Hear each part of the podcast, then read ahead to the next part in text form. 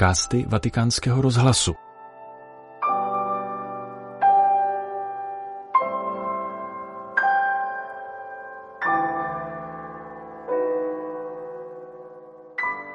Přinášíme vám katechezi, kterou papež František pronesl při generální audienci na svatopetrském náměstí ve středu 15. listopadu. Cari fratelli e sorelle, buongiorno. Drazí bratři a sestry, dobrý den. Dopo aver incontrato diversi testimoni dell'annuncio del Vangelo, mi propongo di sintetizzare questo ciclo di catechesi sullo zelo apostolico in quattro punti ispirati all'esortazione apostolica Evangelii Gaudium. Po setkáních s řadou svědků hlásání Evangelia navrhuji schrnout tento cyklus katechezí o apoštolské hodlivosti do čtyř bodů, inspirovaných apoštolskou exhortací Evangelii Gaudium, od jejíhož vydání uplyne tento měsíc deset let. První bod, na který se dnes podíváme, první ze čtyř, se bude týkat postoje, na němž závisí podstata evangelizačního gesta, totiž radosti. Radost. Křesťanské poselství, jak jsme slyšeli v andělových slovech pastýřům, je hlásáním velké radosti. A důvod? Dobrá zpráva, překvapení. Dobrá událost? Je to mnohem víc, je to osoba. Ježíš. Ježíš je radost. On je Bůh, který se stal člověkem a přišel k nám. Otázka tedy, drazí bratři a sestry, nezní zda zvěstovat, ale jak zvěstovat. A toto jak znamená s radostí. Buď budeme Ježíše hlásat s radostí, nebo ho hlásat nebudeme, protože žádný jiný způsob hlásání není schopen přinést pravou Ježíšovu skutečnost. Ecco perché un cristiano scontento, un cristiano triste, un cristiano insoddisfatto o peggio ancora risentito e rancoroso non è credibile. Crederà. Proto nespokojený křesťan, smutný křesťan, nešťastný křesťan nebo ještě hůře uražený a nevrlý křesťan není důvěryhodný. Bude mluvit o Ježíši, ale nikdo mu neuvěří. Jeden člověk mi jednou řekl, když mluvil o těchto křesťanech, vždyť jsou to křesťané s rybí tváří. To znamená, že nic nevyjadřují, jsou prostě takoví, ale radost je podstatná. Podstatné je pozorovat i své pocity. Evangelizace působí bezděčně, protože vychází z plnosti, ne z nátlaku. A když děláte evangelizaci, chcete ji tak dělat, ale tohle nejde na základě ideologií, tak to není evangelizace, to není evangelium. Evangelium není ideologie. Evangelium je zvěstování, zvěstování radosti. Ideologie jsou chladné, všechny. Evangelium je hřejivé svou radostí. Ideologie se neumějí usmívat, evangelium je však úsměv, vyvolává úsměv, protože se dotýká vaší duše radostnou zvěstí. La nascita di Gesù della storia, come nella vita, è il principio della gioia.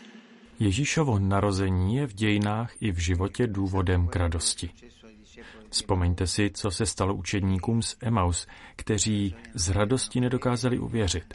A ostatní, tedy všichni učedníci dohromady, když Ježíš jde do večeřadla, nemohli uvěřit radosti. Z radosti, že Ježíš vstal z mrtvých. Setkání s Ježíšem vám vždy přináší radost a pokud se vám to nestane, není to pravé setkání s Ježíšem.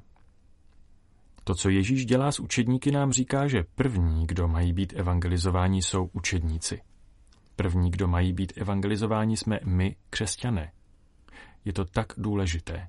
Immersi nel clima veloce e confuso di oggi, pure noi, infatti, potremmo trovarci a vivere la fede con un sottile senso di rinuncia, persuasi che per il Vangelo non ci sia più ascolto e che non valga la pena impegnarsi per annunciarlo.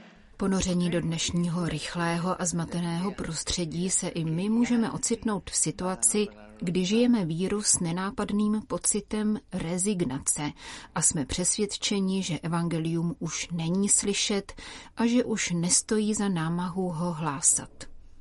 Možná nás dokonce láká myšlenka nechat ostatní jít vlastní cestou. Místo toho je právě teď čas vrátit se k evangeliu a objevit, že Kristus je stále mladý a je stále zdrojem novosti. Così come i due Demaus si torna alla vita quotidiana con lo slancio di chi ha trovato un tesoro. Erano gioiosi questi due perché avevano trovato Gesù